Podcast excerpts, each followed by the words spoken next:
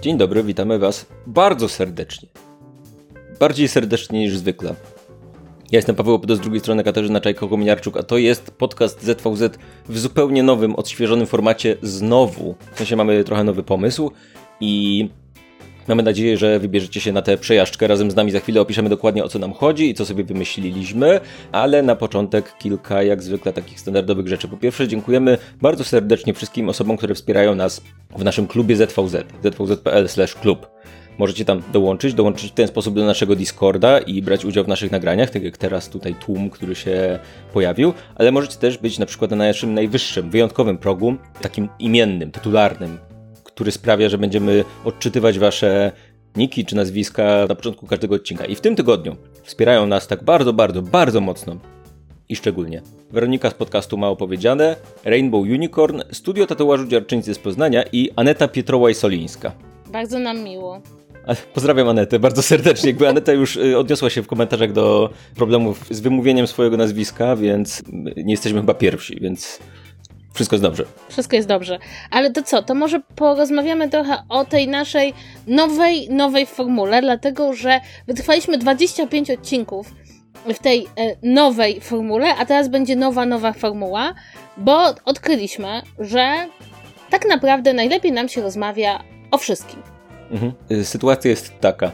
Przyjęliśmy sobie taką zasadę, że w nowym ZVZ, tym do tej pory, poruszamy jeden temat w ciągu odcinka. Problemem stało się, na przykład dla mnie, nie wiem jak jest u ciebie, dla mnie stało się problemem to, że musimy co dwa tygodnie wymyślić temat, a nie zawsze jest jakiś oczywisty temat. Jak jest, to super. I to nadal będziemy robić w takich sytuacjach, tak? Jeżeli pojawi się jakiś y, super wyjątkowy temat i wpadnie nam po prostu do głowy, tak, musimy o tym nagrać konkretnie, zrobimy odcinek o tym temacie. Spoko. Problemem stało się dla mnie wypełnianie tych luk pomiędzy tymi ważnymi tematami, gdzie siedzimy i nagle mamy takie, okej, okay, nie mamy tematu w tym tygodniu. I często, nie wiem, zakładaliśmy wydarzenie w ogóle dzień przed, bo czekaliśmy do ostatniej chwili tak naprawdę, czy pojawi się coś ważnego, istotnego, co możemy omówić, tak? Więc to nas zainspirowało, że tak powiem, do myślenia o trochę odświeżonym formacie, a już konkretnie o jego kierunku chyba zadecydowało to, jak nagrywa nam się ZVZ+.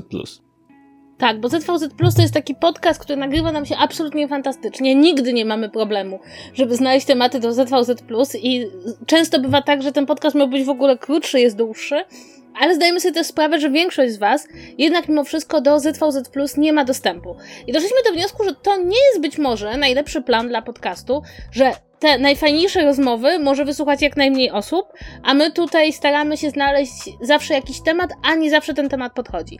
I dlatego postanowiliśmy, że będziemy to duże ZVZ prowadzili bardziej w stylu ZVZ+. Czyli, że zrobimy sobie taki trochę dwutygodniowy przegląd internetu, złapiemy trochę ciekawostek, trochę rzeczy, które widzieliśmy, trochę rzeczy, które uważamy za warte omówienia. Oczywiście zakładamy, tak jak Paweł powiedział, że raz na jakiś czas będzie zdarzał się tak wielki temat, że bez trudu nagramy o tym cały odcinek. Ale zdjęliśmy siebie ten obowiązek znajdowania tego jednego obowiązkowego tematu i wydaje nam się, że dzięki temu złapiemy lepszy flow, a wy dostaniecie najlepszy możliwy podcast. Jeżeli jednak chcecie mieć dostęp do ZVZ+, to on nadal będzie istniał, ten podcast, w tej samej formie, czyli z podobnej formie jak duże ZVZ, ale z głupszymi tematami. I więc zapraszamy do tego, jak wejdziecie na zvz.pl/klub, to tam możecie otrzymać dostęp do tego dodatkowego bonusowego podcastu, a przy okazji nas wspierać, co jest oczywiście jak zwykle bardzo miłe. Więc y, co, kurczę, wydaje mi się, że to będzie fajny plan. Bo są tutaj z nami osoby na czacie w ogóle. Dajcie znać na czacie, jak wam się podoba ten pomysł i przede wszystkim, to jest też ważne, wydaje mi się, że ten format tego co dwutygodniowego przeglądu internetu może powstawać jakby z waszym udziałem, tak? W sensie możecie dorzucać nam jakieś linki albo jakieś ciekawostki i tak dalej, i tak dalej. Podrzucać nam rzeczy, o których wiecie, że fajnie byłoby, gdybyśmy pogadali i tak dalej, i tak dalej, więc wydaje mi się, że możecie tutaj swoją cegiełkę dołożyć jak najbardziej. Mm, Ola pisze, czyli ZVZ Standard to teraz ZVZ Plus, a ZVZ Plus to teraz ZVZ Ultra. Powiem tak, kiedy myślisz, że już jesteś na dnie, to spod spodu puka nowy format ZVZ Plus. E, więc, więc e, tak będzie to wyglądało. No dobra, w tym tygodniu nie mamy niczego takiego szczególnie ważnego, o czym chcielibyśmy pogadać, więc przygotowaliśmy trochę tematów, o których mamy coś do powiedzenia. I Katarzyna, jestem ciekaw, co masz dzisiaj dla nas. E, zacznę od ciebie w takim razie. A zaczniesz ode mnie. Tak, co przyniosłaś? Czy mogę powiedzieć dwa słowa o nominacjach Oscarowych, czy mnie za, za tego? Jasne, oczywiście. Jakby myślę, że od tego jest ten e, Od tego jest ten właśnie, format. że nominacje Oscarowe istnieją. No bo e, rzeczywiście ogłoszono nominacje Oscarowe i one są w tym roku bardzo, bardzo przewidywalne.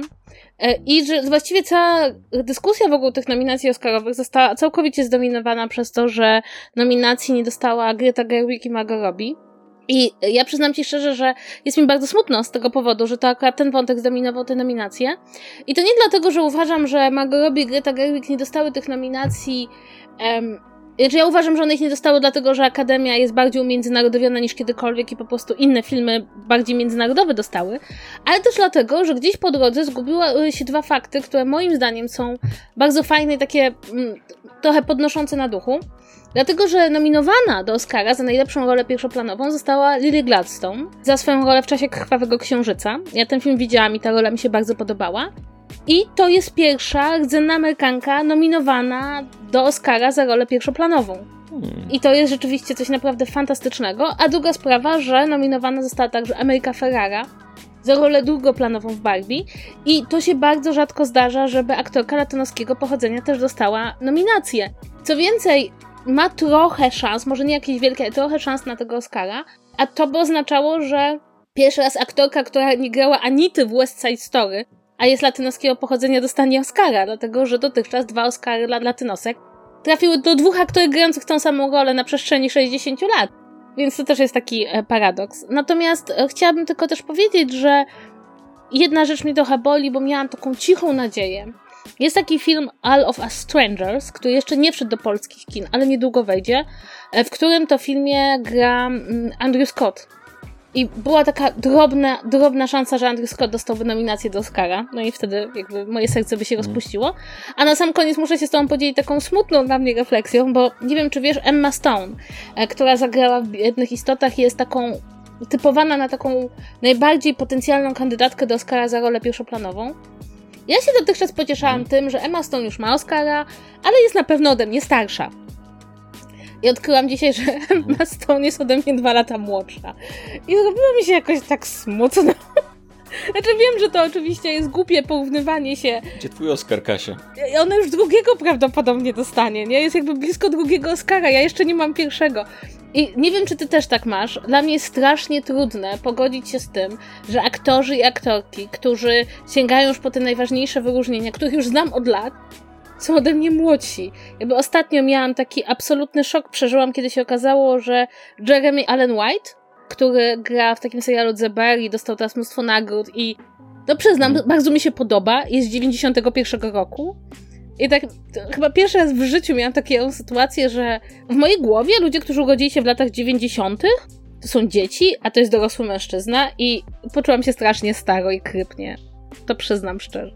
To są takie moje refleksje, że e, po, poskarowe, natomiast wydaje mi się, że tegoroczne Oscary będą dosyć nudne.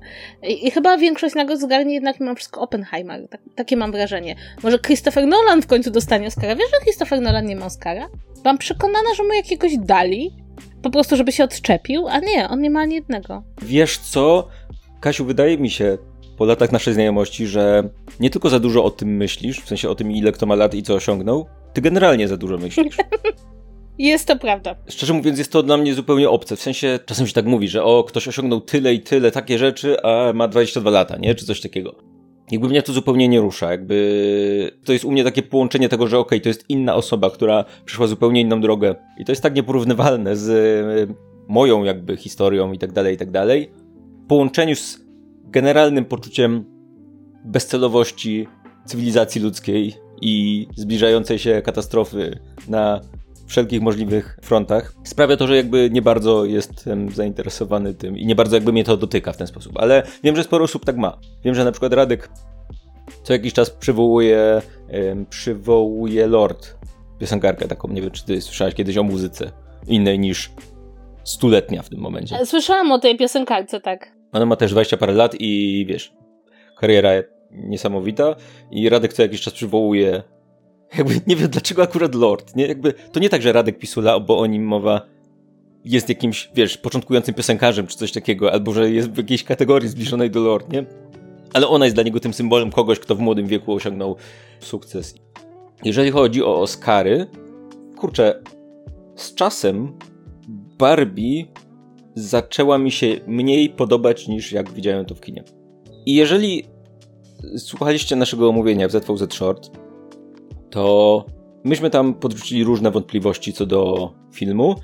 Generalnie większość, tak żeby skrócić, sprowadzała się do tego, że ten film trochę walczy pomiędzy byciem jakimś takim um, feministycznym niemalże rantem przeciwko współczesnemu światu, z jednocześnie byciem filmem na licencji z produktami Mattel, gdzie Mattel musi być przedstawiony w odpowiedni sposób. Więc nawet jeżeli jest złowieszczą korporacją, to jest złowieszczą korporacją, ale w taki śmieszny, taki głupawkowy, to takie głuptaski są, nie? To nie tak, że oni są, wiesz, cyniczni w tym, tak? I tak dalej, i tak dalej. I mam wrażenie, że ten film mocno walczy między tymi dwiema rzeczami, a jednocześnie mam poczucie, że to, że to jest duży film i że wszyscy wiedzieli, że on będzie, że przyciągnie spore grono osób do kin, to on bardzo próbuje mm, robić ataki wyprzedzające przeciwko potencjalnym zarzutom wobec siebie, tak? Przywoływaliśmy tą taką scenę, kiedy nagle się pojawia narracja w filmie, która mówi, że no, gdybyśmy nie zatrudnili Margot Robbie do tej roli, to może by to lepiej brzmiało, ha, ha, ha. I to jest takie na zasadzie, okay, wiemy dlaczego film będzie krytykowany, więc od razu to kontrujemy niemalże, mimo że nikt jeszcze tego nie powiedział, nie? Myślę, że te rzeczy ciążyły temu filmowi. Mam wrażenie, że ludzie zakładają, że Barbie to był ważny film, duży film, tak jakby wszyscy o nim mówili, więc powinien automatycznie dostać nominacje Oscarowe, bo zarobił dużo pieniędzy. A wydaje mi się, że ani najlepiej wyreżyserowany, ani Margot Robbie nie była tam jakaś taka super fenomenalna. Była w porządku, jak to Margot Robbie, nie? Nie wiem. No, ja się z tobą absolutnie zgadzam. Znaczy, ja też nie mam wrażenia, że to była taka rola, przy której miałabym poczucie, że zdarzyło się coś absolutnie niewłaściwego i wszystkie pozostałe role były gorsze. Raczej, że po prostu była duża konkurencja, tak? Że po prostu było bardzo dużo dobrze napisanych postaci kobiecych, co jest moim zdaniem dużo ważniejsze od całego tego sporu. Dobrze, Pawle, ale my tutaj tak o Oscarach, o nagrodach, o różnych rzeczach, a ja wiem, że ty chciałeś powiedzieć o czaszce jednej konkretnej czaszce. Chciałem poruszyć inny temat wprawdzie, ale dobrze, skoro już tak wywołałaś. Słuchajcie, jest niesamowita historia. Muszę się z wami tym podzielić, bo to jest jakby najlepsza rzecz, jaką ostatnio czytałem. Wątek na Twitterze to jest. I takie małe śledztwo internetowe, które ktoś przeprowadził. I ja teraz jakby skorzystam z pracy tej osoby z Twittera i stworzę w ten sposób kontent podcastowy, żeby zarobić pieniądze. To nie jest nieetyczne. Tak działa internet, ok? Po pierwsze, ktoś odkrył, że modne są w ostatnim czasie tatuaże z czaszką wilka, albo takie na pół, że jest głowa wilka, a druga połowa to jest czaszka wilka, tak jakby taki dualizm to pokazuje. Problem polega na tym, że zamiast czaszki wilka jest czaszka szopa. I to jest dziwne, tak? I ktoś próbował interpretować to, czy może chodzi o to, że wiesz, w każdym z nas są dwa wilki, ale ten w środku to shop tak naprawdę, nie? ale potem ta osoba zauważyła, że ta czaszka to jest identyczna czaszka, bo nie ma tam jakiegoś zęba, jest generalnie dość charakterystyczna i są po prostu dziesiątki tatuaży z tą czaszką. Okazuje się, że ktoś wrzucił na Pinteresta czaszkę szopa i podpisał jako czaszka wilka i to się wypozycjonowało na pierwsze miejsce w grafice Google. Więc jak tatuator szuka e, szuka wzoru do zrobienia czaszki wilka, no to znajduje czaszkę szopa i robi komuś czaszkę szopa. Ci ludzie nie wiedzą o tym, ale ten tatuaż właściwie wydaje mi się ciekawszy z czaszką szopa. Jakby po pierwsze ona lepiej wygląda, po drugie ma takie głębsze znaczenie wydaje się mieć, nie? Że, że mogę być na zewnątrz wilkiem, ale w środku jestem szopem, nie? Więc ym, słuchaj, to jest cudowna rzecz. Cudowna. Widziałam, widziałam tego mema, że, że w każdym z nas są dwa wilki, ale jeden z nich jest szopem. Ale to jest w ogóle taki, wydaje mi się, ciekawa rzecz, że e, w sumie pokazuje, i to jest jakby tak gdzieś na marginesie tej bardzo wholesome i zabawnej historii, że właśnie w tym Google Search albo w ogóle w tym wyszukiwaniu obrazów, jeśli coś zostanie źle podpisane, ale jest rzeczywiście bardzo popularne i ludzie do tego wracają, to rzeczywiście może może zastąpić te dużo liczniej przedstawiane prawdziwe obrazy. To znaczy, to pokazuje tą ślepą liczkę takiego prostego korzystania z Google'a, że jeśli coś wypadło nam jako pierwsze, to na pewno jest to. Natomiast absolutnie mhm. cudowna jest ta historia i też jestem pod wrażeniem, że ktoś do tego doszedł. Znaczy, jaki mózg trzeba mieć, żeby spojrzeć na e, tatuaż i twoja pierwsza myśl jest taka, to chyba nie jest czaszka wilka, to jest chyba czaszka szopa. Sprawdźmy skąd się tu wzięła, tak? To ja zawsze uwielbiam takie internetowe śledztwa. Wiesz co, no wydaje mi się, że jeżeli jesteś na przykład biologiem albo kimś, kto się zajmuje zwierzakami, no to jesteś w stanie rozpoznać czaszkę szopa od czaszki wilka, albo przynajmniej rozpoznać, że okej, okay, to nie jest czaszka wilka. Zakładam, że to nie jest, bo one, one się jakby znacznie różnią. Przede wszystkim chyba zębami, bo te, te miały takie szerokie i to jakby ta wizualnie jest jakby bardziej designerska. Shopy mają z jakiegoś powodu bardzo designerskie. Designerskie czaszki. czaszki. Tak, a wilki niekoniecznie, więc. więc... No to prawda, ale no nie kocham wiem, wydaje mi się, że jak ktoś wiesz, zna się na tym, to pewnie zauważy, że coś jest nie tak, a jak zauważy więcej niż raz, to zacznie się zastanawiać, okej, okay, o co tu chodzi? Co się dzieje? Muszę dotrzeć Wielki do dna spisek. tego. Tak, wielki spisek shopów. Shopy rządzą nami tak naprawdę od początku. A czy ty wiesz w ogóle, że shopy są takim agresywnym gatunkiem i jeśli na przykład sprowadzisz shopa do jakiegoś kraju, no to jest bardzo trudno tego shopa wyrugować z ekosystemu. E, I kraje się bronią przed shopami, bo rzeczywiście to jest duży problem. I w Polsce zaczęły się pojawiać pierwsze shopy, e, bo właśnie przyszły do nas, nie pamiętam skąd, ale one do nas przyszły chyba z Czech. I to jest problem. To znaczy, shopy są rzeczywiście takie bardzo ekspansywne. To może na przykład Samuel Pereira albo coś jest shopem i dlatego się tak zadomowił w shopie i nie chciał wyjść. Może to o to chodzi. Samuel Pereira jako shop. Shopeira. Shopeira. Samuel Shopeira. Shopem. Dobrze, dobrze, to za daleko zaszliśmy. Jakieś wątki polityczne. Słuchaj, ale e, mówiłaś o Oscarach. Tak. I wydaje mi się, że nie możemy tutaj pominąć dyskusji o prawdopodobnie najlepszym filmie w historii ludzkości. Tak. Tam chuj z jakimś pociągiem, co na stacji wjeżdża, jakby nieważne. Rebel Moon. Najnowsze dzieło Zaka Snydera. Film, który istnieje, można o tym powiedzieć. Jest pierwszą częścią dwuczęściowej instalacji artystycznej, mającej być zapoczątkowaniem uniwersum łączonego growo, filmowo, komiksowo, książkowo, nie wiadomo jakiego. I wydaje mi się, że tutaj ważny jest kontekst. Otóż kontekst jest taki, że ten film na początku, wiele lat temu, był zaproponowany y, Lucasfilm jako film w świecie Gwiezdnych Wojen. I nie przeszedł. Ale Zack Snyder bardzo polubił ten pomysł i postanowił go zrealizować nie w świecie Gwiezdnych Wojen. Ale to nadal jest ten sam film, i generalnie to są bootlegowe Gwiezdne Wojny. W taki dosłowny sposób. W sensie tam dosłownie są ludzie z mieczami świetlnymi. Widzisz, kto miał być kim w ramach świata Gwiezdnych Wojen. Tak widzisz, o ta osoba ewidentnie miała być jakimś byłym Jedi, który się teraz ukrywa. Ale nie jest byłym Jedi, jest po prostu osobą, która się ukrywa i ma miecz laserowy. To jest kompletnie błąkane, tak? Jest złe imperium, jest w ogóle wow. I jestem pod wrażeniem, jak ten film jestem zaskoczony, jak bardzo ten film nawet nie próbuje udawać, że nie jest bootlegowymi Gwiezdnymi Wojnami. To jest takie, wiesz, po linii najmniejszego oporu po prostu. O, nie daj nam, to to usuńmy wszystkie nawiązania do świata Gwiezdnych Wojen, ale zostawmy całą resztę tak, jak jest. I wow, ale to jest ciekawostka, bo poza tym to jest po prostu dość zły film. Ale co uważasz? Znaczy, ja przyznam szczerze, że zanim zobaczyłam Rebel Moon, przeczytałam tyle złych opinii o tym filmie, że spodziewałam się filmu tak niewyobrażalnie złego, że jednak nie, to, co zobaczyłam, nie było w stanie dosięgnąć tego, co sobie wyobraziłam, że to będzie. Natomiast dla mnie było zaskakujące to, jakie to było w sumie żadne. I to takie słowo, z którego mhm. wydaje mi się najlepiej oddające moje uczucia. Znaczy, obejrzałam ten film. Jest tam kilka kuriozalnych scen, E, jest tam kilka decyzji, które mnie bardzo bawią, natomiast ten film jest żaden. To znaczy, jak pamiętasz, e, parę lat temu był um, Jupiter Ascending e, sióstr Wachowskich. Mhm. Film nieudany pod wieloma tak. względami. Ja go kocham.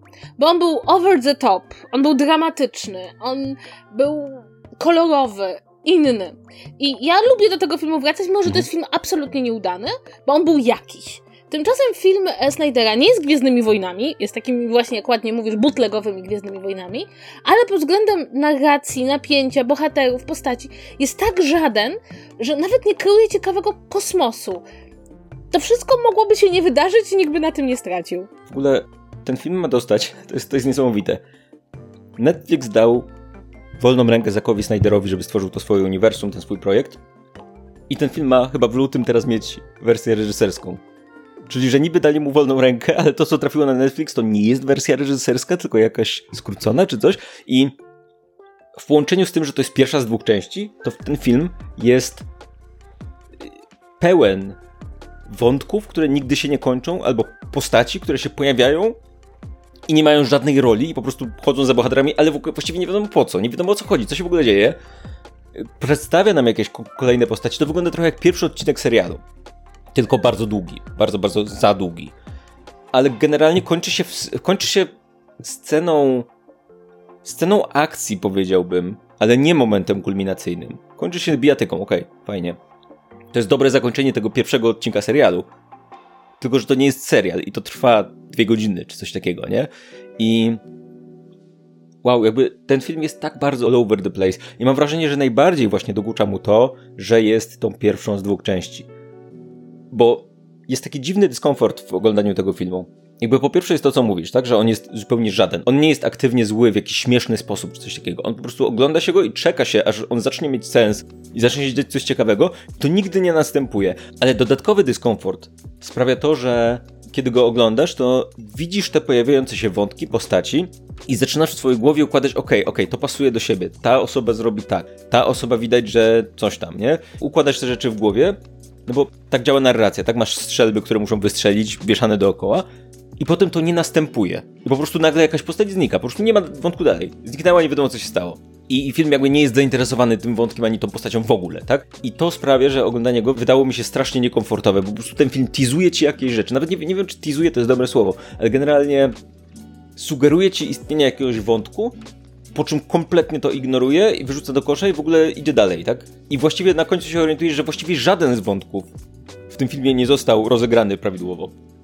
Ale pojawiła się ich masa, tak? To jest ciekawe, bo to jest film, który jest potencjalnie ekspozycją, tak? To znaczy, to jest film, w którym e, ktoś zbiera drużynę, tak? I poznajemy kolejnych bohaterów. No to jest Siedmiu Samurajów w świecie Gwiezdnych Wojen, tak. dosłownie. I Snyder dostał mnóstwo ekspozycji i mimo, że dostał tyle czasu i tyle przestrzeni, to pod koniec filmu nic nie wiesz o tych ludziach. Znaczy, oni wszyscy są dla ciebie hmm. bardzo przezroczyści, masz bardzo mało scen, które pozwalałyby ci się domyślić, jakie są ich cechy charakteru, dlaczego ci w ogóle ma zależeć e, na tych postaciach, na tych bohaterach. I to jest ciekawe, bo nawet dużo słabsze filmy są w stanie bardzo często stworzyć jakąś więź pomiędzy tobą a bohaterem i sprawić, że no, film jest słaby, ale chcesz wiedzieć, czy wszystko będzie ok. Tutaj nie dość, że ci nie zależy na żadnym bohaterze, to do tego wszystkiego, to wszystko jest zagrane tak jakby każdy, każdy aktor dostał informację, co będzie dalej z jego postacią i trzymał wszystkie informacje przy sobie i bał się za dużo ujawnić zbyt wcześnie. Do tego wszystkiego jest tam taki wątek, który mnie po prostu wytrącił z równowagi. To jest wątek robota. Cały film zaczyna się od tego, że poznajemy małą osadę na mm, niewielkiej, to jest chyba asteroida, tak? Czy planeta, nie wiem. Księżyc, w tytule jest Kasiu. Masz rację, oczywiście masz rację. Na Księżycu tam prowadzą uprawy, przyjeżdża złe imperium, no, wymaga jakiejś niesamowitej części tych upraw dla Imperium jako daniny, no i zostawia garnizon żołnierzy, żeby oczywiście pilnowali tej niewielkiej miejscowości, no i do tego wszystkiego zostawia robota. No i jakby uczymy się historii tych robotów, która jest bardzo ciekawa i poznajemy robota, on tutaj rozmawia z dziewczynką, e, jest poniżany przez tych żołnierzy. Mówi głosem Antoniego Hopkinsa, co też jakby jest, jest, jest ciekawe. Zostajemy takiego troszeczkę bardziej rozwiniętego C-3PO i potem to znika. Na cały film. Nic mhm. więcej. Po czym w ostatniej scenie pojawia się znowu ten robot i sugeruje nam to, że gdzieś po drodze zaszła jakaś olbrzymia przemiana, wydarzyło się mnóstwo rzeczy, ale nie masz pojęcia, co się wydarzyło. I to właśnie mhm. miałoby sens, gdybyśmy mówili o odcinku serialu, tak? Że za tydzień czy za dwa tygodnie mhm. klikniesz sobie i zobaczysz, co jest dalej. Ale w przypadku filmu, który buduje świat, to ja w ogóle nie mam potrzeby oglądania dalej, tak? I czuję się wręcz jakby słabość, to co mówiłeś, słabość tego, tej historii, która zakłada, że ten świat i ci bohaterowie są tacy ciekawi, że ja nie tylko obejrzę ten pierwszy film, żeby się dowiedzieć, że oni istnieją, ale natychmiast rzucę się na drugi, żeby zobaczyć, co im się przydarzyło. Tymczasem ja najbardziej pamiętam z całego tego filmu to, że główny złol chodzi w garniturze i, i pod krawatem. I ja mam wrażenie, że to są jakieś osobiste lęki Znaka Snydera, który, nie wiem, spotykał się z, ze zbyt wieloma osobami w garniturach, więc uznał, że najstraszniejszym strojem we wszechświecie jest garnitur i krawat. I to jest jedyna rzecz, która wydaje mi się ciekawa w tym filmie. Znaczy, to, to on jest nazistą po prostu, tak? Jest ubrany jak nazista. Nawet bardziej niż, e, bardziej niż nazista. kosmiczni naziści w Gwiezdnych tak. Wojnach, nie? Tak, on jest bardziej niż nazista. On jest tak bardzo into nazizm, że jest ubrany bardziej niż nazista. Jeżeli chodzi o takie wątki urwane, to na mnie wrażenie zrobił inny, większe. Otóż, kiedy ten garnizon przybywa sobie do, na nasz księżyc, to widzimy tam jednego młodego żołnierza i on patrzy na dziewczynę w tej. Tak niewinnym wzrokiem patrzy na dziewczynę w tej wiosce, tak? Więc mamy tu ewidentną strzelbę Czechowa, widać, że to jest jakaś postać, która będzie miała jakąś relację być może z tą dziewczyną i bardzo szybko wydaje się jasne, że on się zbuntuje przeciwko reszcie tego garnizonu. Bo no, to jest, wiesz, widoczne na pierwszy rzut oka, bo widać, że to jest super przerysowana banda buców i ten jeden młodszy, miły, który też wydaje się być niepewny tych y, swoich własnych rozkazów, tak? I to następuje faktycznie, tak? W pewnym momencie ta dziewczyna jest zagrożona ze strony pozostałych żołnierzy, no i on się buntuje i mordują cały ten garnizon yy, wraz z główną bohaterką. W sensie nie mordują głównej bohaterki. U boku głównej bohaterki pomaga wybić cały ten garnizon i wtedy ta postać znika. Ja byłem pewien, że on dołączy do niej. Może jest w stanie coś załatwić, nie wiem, w jaki sposób pomóc. On po prostu zostaje w tej wiosce, co jest dziwne trochę, nie? W sensie zabił wszystkich swoich kolegów i postanowił, no będę tu siedział, udawał, że wszystko w porządku i nigdy się nie pojawia już. No, to prawda. Nie, nie komentuje tego w żaden sposób, nie, nie wiadomo o co chodzi. To jest wow, tak dziwne. No, no to zgadzam się z tobą. Wiesz co, no to jest trochę mój problem z tym filmem, że jak go widziałam i teraz jak mi o tym powiedziałeś, to masz rację, ale jak go oglądałam, to byłam tak mało zaangażowana w to, co się stanie dalej z bohaterami, że nawet o tym nie pomyślałam. Dla mnie taką sceną, która mnie strasznie jakby zdenerwowała, jest taka scena, która się dzieje na takiej planecie kopalni, gdzie jest wielka wielka taka ludzko-pajęcza postać. I jest taka scena, gdzie ten potwór teoretycznie skarży się, no, że przybyli ludzie, zatruli jej planetę i ona teraz porywa dziecko, bo chce jakiegoś zadośćuczynienia. No i sobie pomyślałam, o, o, sekundkę, jakaś ciekawy wątek, tak? tego, że ta ludzka kolonizacja na innych planetach, no to nie odbywa się bez kosztu dla ekosystemu tych planet, że coś, co nam się wydaje potworem, jakaś postać ma swoją rację, Trzy minuty później ta postać zostaje zabita w efektownym rozpruwaniu brzucha mieczem świetlnym. I miałam takie wrażenie, czy, czy reżyser czytał scenariusz? Bo miałam wrażenie, że w tym mm. momencie to nie było w żaden sposób fajne, ani cool, ani miłe do oglądania, a jednocześnie my mamy czuć, że rację ma no, ta zabijająca postać, a nie zabijana. I to dla mnie było tak strasznie dziwne. Jakby te dwie sceny się ze sobą nie zgrywały. Wiesz co, to jest ciekawe, bo na przykład mi ta scena nie przeszkadzała i uważam, że wręcz powiedziałbym, że wydawała mi się spoko, o tyle, że jakby nie, nie widziałem innego rozwiązania tej sytuacji, no bo to nie miał być film o wielkiej humanoidalnej pajęczycy, która, nie wiem, ma swoją historię jakoś w ramach tej, tej przygody, ale jednocześnie wydaje mi się, że dużo powiedział o tej bohaterce, która ją zabija i wydaje mi się, że jakby wybrzmiało to w ten sposób, że ona nie chciałaby jej zabijać, ale robi to z konieczności, ale to jest jakiś taki konflikt, taka spirala jakiejś wzajemnej niechęci, której nie da się zatrzymać inaczej niż po prostu zabijać. Ona na tym etapie nie może się wycofać, nie może powiedzieć, a weź to dziecko, ani nie może się z nim dogadać. Musi ją zabić, mimo że jakby jednocześnie ewidentnie yy, zgadza się z tym, że ludzkość zrobiła też krzywdę tej istocie, nie? Więc wydaje mi się, że to dużo mówi paradoksalnie o tej postaci, która dołącza do ekipy, czyli tej rycerki Jedi i szczerze mówiąc mówi o niej więcej niż wiemy o większości postaci, które tam dołączają do ekipy, tak? Wiemy o nich trochę, okej, okay, to jest siedmiu samurajów w świecie Gwiezdnych Wojen, co wydaje się być pomysłem prostym jak sikanie. Więc jakby... Nie znam tego określenia z jakiegoś powodu, z jakiegoś powodu Zack Snyder nie radzi sobie z tym. I podchodzi do tego w taki bardzo dziwny sposób, dlatego że każda z postaci, które się pojawiają, jest yy, jakby zaprezentowana w bardzo podobnym stylu. Docieramy na planetę. Planeta jest prawdopodobnie około pustynna. Czasem to jest skalista, czasem piaskowa pustynia, ale generalnie tam wszystko jest żółte, albo czerwone, albo bardzo brązowe w tym filmie. Nic innego się nie dzieje, tak? Nie, nie ma planety dżunglowej, nie ma planety zimowej, nie. Wszędzie jest piach. Okej? Więc słuchajcie, jakieś dżungle, zima, to może być w Gwiezdnych Wojnach, my mamy piach i tym piachem będziemy tutaj walczyć, zarządzać. W każdym razie, poznajemy tę postać, do której bohaterowie przybywają i ona robi jakąś jedną rzecz, która pokazuje jej charakter. Po czym zmienia się w postać w grze BioWare, ale tą, której nie bierzesz na misję. Czyli po prostu milczy. No ale generalnie już trochę o tej postaci wiesz, tak? Masz tego generała, który siedzi zapijaczony i ona potem próbuje go ogarnąć i on mówi, że o, nie ma już dla niego szansy na wybawienie, a ona mówi, a zemsta, no to on, zemsta, tak, kurwa, idziemy. Więc wiemy, że zrobił coś złego, że stracił swój oddział, teraz ma wyrzutu sumienia, ale chce dokonać zemsty. I to jest wszystko, co wiemy o tej postaci i ona nigdy się nie odzywa w tym filmie już więcej.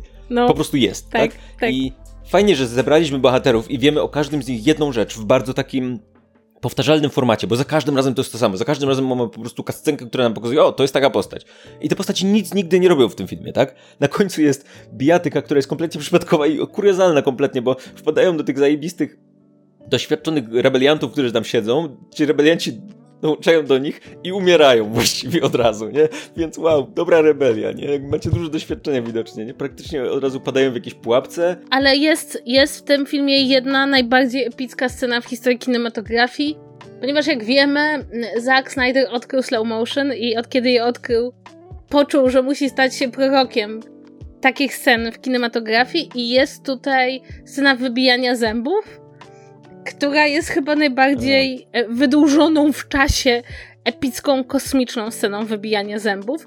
I przyznam szczerze, że to jest ten moment, w którym Zack Snyder trochę mnie stracił w tym filmie. To znaczy, ja dawałam temu filmowi bardzo duży kredyt zaufania. Na zasadzie, okej, okay, dobrze, to jest, to jest historia kosmiczna. Tutaj on rzeczywiście sam się przyznaje, że wzorował się na Gwiezdnych Wojnach, więc nie mogę zarzucić, że jest schematyczna, bo trochę o to chodzi. Wiesz, to dosłownie było prezentowane Lukas e, filmowi jako, wiesz, projekt filmu, takiego wiesz, obok, e, obok tych głównych. Tak. Nie? Ale te, te, te zęby mnie, jakby stracił mnie to Zack Snyder. Jakby poza wszystkimi błędami, o których już mówiliśmy, e, to ja mam wrażenie, że ten jego styl filmowy no się nie sprawdza. Co jest o tyle ciekawe, że tak jak ja nie lubię Sucker Punch, tak, a ty lubisz, to tam ten styl filmowy mhm. takiego bardzo szybkiego nakreślenia postaci się mu doskonale sprawdzał. Jakby to było mhm. spójne. Mhm. A tu jakby zapomniał, jak robić filmy jak Zack Snyder i robi, wiesz, bo to nie jest tylko słaby film, ale też też słaby film w stylu znaka Snydera. Jeśli rozumiesz o co mi chodzi, że jakby on tych mhm. swoich nawet przesadzonych elementów, e, swojej słabości do różnej symboliki, bo on bardzo lubi, jak jest dużo symboli, to znaczy, że oglądasz film Zacka Snydera, to tu tego też jest mało. Tak jakby on chciał zrobić trochę inny film niż zwykle, być może rzeczywiście bardziej w stylu taki, jakby to zrobił Lucas. I paradoksalnie stracił tą swoją over the top formę kręcenia filmów, która czasem sprawiała, że udawało mu się gdzieś tam upchnąć z boku e, słabsze pomysły scenariuszowe, bo to się fajnie oglądało. Pamiętam taką scenę z 300, gdzie widzimy Leonidasa y, w zwolnionym tempie, tak jakby z boku Pamiętasz, on tam przebija się przez kolejnych żołnierzy. Taka tak, bardzo tak. słynna scena. Mm -hmm. Ona wyglądała fenomenalnie i ona była bardzo trudna do nakręcenia oczywiście, no bo tam ta kamera przeskakuje, wiesz, jakby przybliża się do niego, oddala i tak dalej, i tak dalej, w slow-mo, co oznacza inne obiektywy i jakby inną ustawioną ostrość, więc po prostu kręcono to na kilku kamerach jednocześnie w, w wysokim klatkarzu i potem to wszystko szyto. Wygląda to super, tak? I okej, okay, no dobra, jest to jakie jest, ale Zack Snyder ma słabość do slow-mo. Problem polega na tym, że Zack Snyder trochę stał się parodią samego siebie i robi w zwolnionym tempie zupełnie losowe kurwa jakieś elementy. Nie super scenę choreografii walki, która wygląda efekciarsko i mówimy wow. Nie, kurwa ziarno się sypie na ziemię. Oj tak. Albo ząb spada na ziemię. Albo tam ktoś idzie. A jednocześnie, wow, to jest ta sama rzecz, co w Justice League, czyli nic się nie dzieje. Ktoś kurwa idzie przez pole z workiem w ręku, slowmo i chóry. I ja pierdolę, po prostu ja tak, wiesz, to, to jest dosłownie parodia, bo jakby mam wrażenie, że on już nawet nie wie, co ma być w tym slowmo, tak? No. I to jest super dziwne, bo jakby, okej, okay, masz takie narzędzie, powinieneś coraz lepiej nim operować, tak? Tymczasem nie, tymczasem po prostu to slow wydaje się wrzucać w jakichś kompletnie losowych momentach i momentami to jest wręcz po prostu absurdalne i wygląda dosłownie jak parodia, nie? No to właśnie, to, to się z tobą zgadzam, że to właśnie to nie wygląda jak film w stylu Znaka Snydera, tylko film, który naśladuje styl Znaka Snydera. Jestem ciekawa, w jakim stopniu ta całkowita wolność, którą dał mu Netflix, bo on mu rzeczywiście dał bardzo dużo tego i dał mu dwa filmy i rzeczywiście pozwolił mu na bardzo wiele. No ale jednocześnie wiesz, wersja reżyserska będzie, nie? Więc ewidentnie tam czegoś brakuje. I ten film wygląda jakby coś z niego wycięto. Tak, e, znaczy muszę przyznać i ja wiem, że nie, wiem, że to co powiem zabrzmi jakby wbrew wszystkiemu w co wierzę, ale cieszę się, że pojawiła się na przykład wersja reżyserska Ligi Sprawiedliwości. Bo uważam, że jest lepszym filmem. Mhm. E, rzeczywiście lepszy ma rytm. Mhm. Natomiast tutaj ja się zastanawiam, czy ta wersja reżyserska wynika z tego, że rzeczywiście potrzebna jest wersja reżyserska, czy raczej z takiego mrugnięcia okiem do widzów, że skoro jest Zack Snyder, to musi być wersja reżyserska. To znaczy, że to jest ten reżyser, który na pewno ma tą swoją drugą wersję. I że to jest raczej bardziej marketingowe niż tak jak w przypadku Ligi Sprawiedliwości, że to jest rzeczywiście inny film. Wiesz co, mam wrażenie, że w tym filmie widać, że on w jakiś sposób został pocięty, ale może to jest, wiesz, to jest moja nadzieja, a tak naprawdę on po prostu tak ma być, tak? I to jest dobrze i Zack Snyder uważa, że w porządku. Nie wiem, jest to bardzo dziwny film i nie wiem, zastanawiam mnie co dalej, no bo ewidentnie on nie wzbudził dużych zachwytów, a jest pierwszą z dwóch części, która miała zapoczątkować, wiesz, jakiś uniwersum czy coś takiego, nie? A jakby to ten, nawet ten świat nie wydaje się być zupełnie ciekawy. Więc no jestem ciekaw, co z tego wyniknie dalej, no bo trochę spodziewam się, że Rebel Moon skończy się na dwóch częściach i jakby tyle, jeżeli chodzi o świat Zacka Snydera, nie? Ale wiesz co, z drugiej strony warto powiedzieć, że no nie da się ukryć, że Rebel Moon e, zebrał chyba tam w tych pierwszych tygodniach 34 miliony wyświetleń. On był w okolicach świąt, mhm. więc to jakby bardzo temu sprzyjało. Więc to też jest trochę tak, że wydaje mi się, że ta Netflixowa dystrybucja bardzo mu sprzyja, tak? To znaczy, to jest taki film trochę, że ja bym na niego nie poszła do kina, ale skoro był na Netflixie, to kliknęłam i obejrzałam. No tak, tylko że wiesz, ile osób sięgnie po drugą część po tym, jak to wyglądało? Kurczę, ale wiesz, że ja pewnie obejrzę drugą część. Nie? Ty też pewnie obejrzysz drugą część. Może to tak jest, że wiesz, że ci wszyscy ludzie, którzy nie wiedzą, co zrobić ze swoim życiem, obejrzą drugą część. Jeżeli chodzi jeszcze o wersję reżyserską, to ja tylko dodam, że Sucker Punch ma wersję reżyserską, która jest dużo lepsza. Po pierwsze ma inne zakończenie, które jest dużo bardziej sensowne, nie jest skrócone, bo tam to w kinowej wersji jest ewidentnie skrócone i ten film jakby... Się urywa. Sprowadza się do paraleli pomiędzy rzeczywistością, a tym, co sobie wyobraża główna bohaterka w swojej głowie. Mhm. I ta, ta jakby y, zgodność trwa do pewnego momentu, po czym nagle jest zakończenie, gdzie kompletnie się to rozjeżdża. Tak? Otóż w wersji reżyserskiej się nie rozjeżdża, a do tego w wersji reżyserskiej jest motyw musicalowy w środku którym Oscar Isaacs y, śpiewa. Co jest Więc bardzo ważne. Ten numer jakby w wersji tej kinowej był na końcu, w trakcie napisów, a tutaj jest w środku filmu jako część historii, więc to tylko dodaję też. Kasiu, słuchaj. Tak, Pawle? Na koniec, bo już mamy dużo czasu, ja mam dużo tematów jeszcze, ale to przyszłość będzie. Przyszłość będzie istniała przez jakiś czas jeszcze, więc wrócimy do nich. Ale wiesz, czego jeszcze nie było w tym tygodniu w ZVZ? Czego? Żydów. Myślałam, że to stały element ZVZ. A których konkretnie? Słuchaj, Elon Musk. O mój Boże. tak, tak. Jest sprawa. Jest, jest, jakby, słuchajcie, jest sprawa. Elon Musk wpadł do Polski i pojechał do Auschwitz. Co okazało się być jakby dziwne na, na wielu poziomach, tak? Po pierwsze zabrał do Auschwitz czteroletniego syna, po drugie zabrał Bena Shapiro z jakiegoś powodu, kurwa powiedział, że dwie trzecie jego przyjaciół to Żydzi. Przypominam, jakby Elon Musk jest antysemitą, tak? I na Twitterze propsuje y, spiskowe teorie dziejów o Żydach, tak? Więc no... Ale dwie trzecie jego przyjaciół to Żydzi. Do tego on aspiruje do bycia Żydem. Jakby tutaj w mojej głowie jakby cały czas kotłuje się próba interpretacji tego zdania. Po trzecie, powiedział też, że gdyby social media istniały w tamtych, czasie, w tamtych czasach, to by się to nie zdarzyło. Ale to jeszcze nie koniec, bo on potem był na konferencji, no. na której przedstawiono. I to jest po prostu kosmos. Przedstawiono prezentację, na której pokazywali, jakby, jakby wyglądał Twitter prowadzony w czasie zagłady. I na przykład pokazywali, że jest zdjęcie z Auschwitz, gdzie ktoś tam właśnie pisze, że tam nic się złego Żydom nie dzieje i pod spodem są te community notes, w których to community notes ktoś mówi, że nie, że sytuacja Żydów w Auschwitz jest fatalna. To jest ciekawe, dlatego że to znaczy, że w tej linii czasowej zagłada się wydarzyła, tylko wszyscy komentowali ją na Twitterze.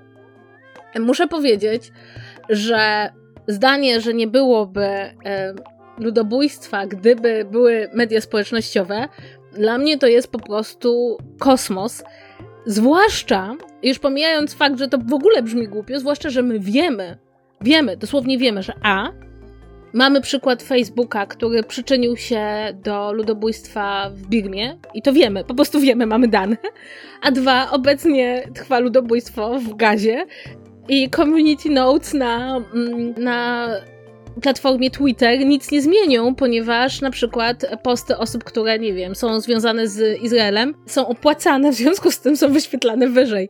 E, I, i to jest po prostu dla mnie mhm. jakiś taki totalny kosmos. To znaczy, masz platformę, na której kto zapłaci, tego głos jest ważniejszy i masz tą bezczelność twierdzić, że twoje social media uratowałyby ludzi przed ludobójstwem. Ja przyznam szczerze, już nie wiem, jak to skomentować, poza tym, że mam nadzieję, taką skromną nadzieję, że to jest tak głupie, że część osób otworzy te oczy na to, że, że Elon Musk nie jest wybitnym geniuszem godnym Ironmana, tylko, tylko mocno pogubionym człowiekiem, który ma zdecydowanie za dużo pieniędzy i przekonanie, że, że jest kimś ważnym, a nie tylko kimś bogatym. I bierze za dużo leków gdzieś tam po drodze i miał za dużo rozwodów za sobą.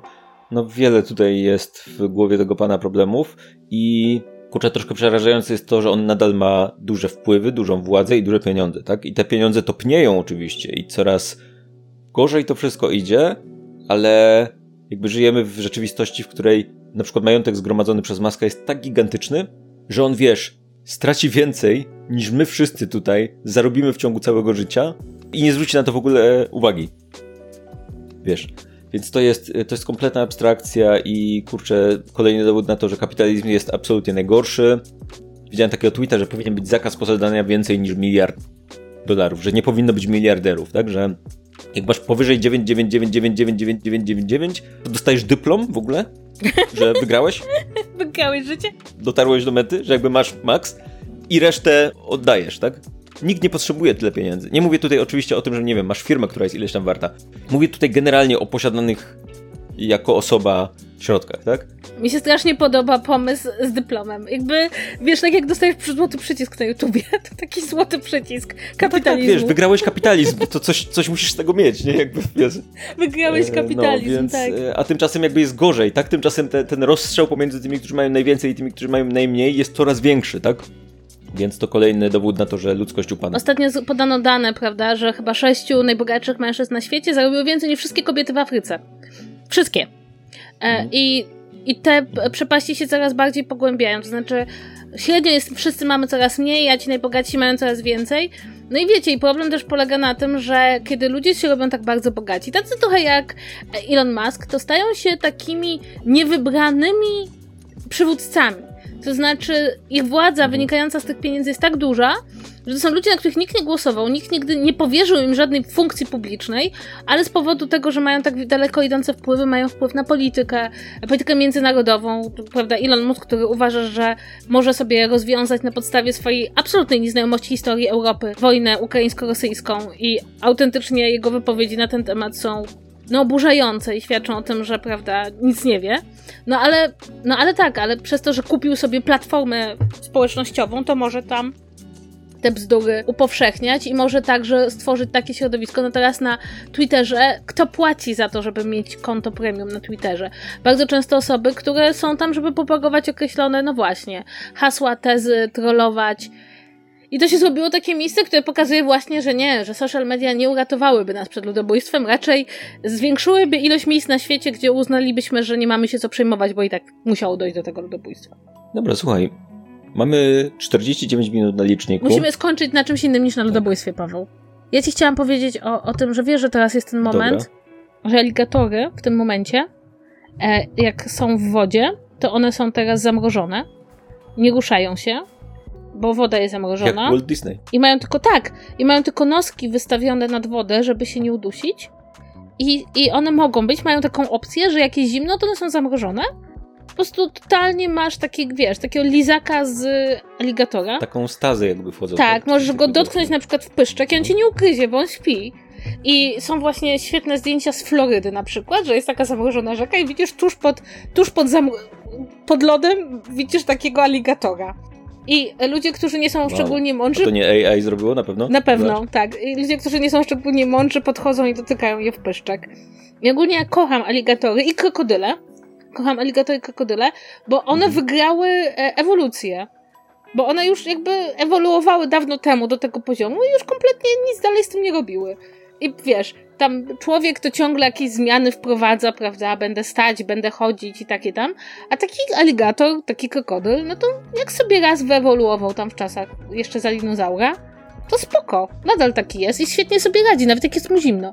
Więc wydaje mi się, że jeśli chcecie zobaczyć coś, co jest naprawdę urocze w jakiś sposób, to wpiszcie sobie tam zamrożone aligatorki i zobaczcie. I, i to wam może podpowie, że jak nie będzie ludzi, to może będą aligatory i, i to będzie lepszy świat.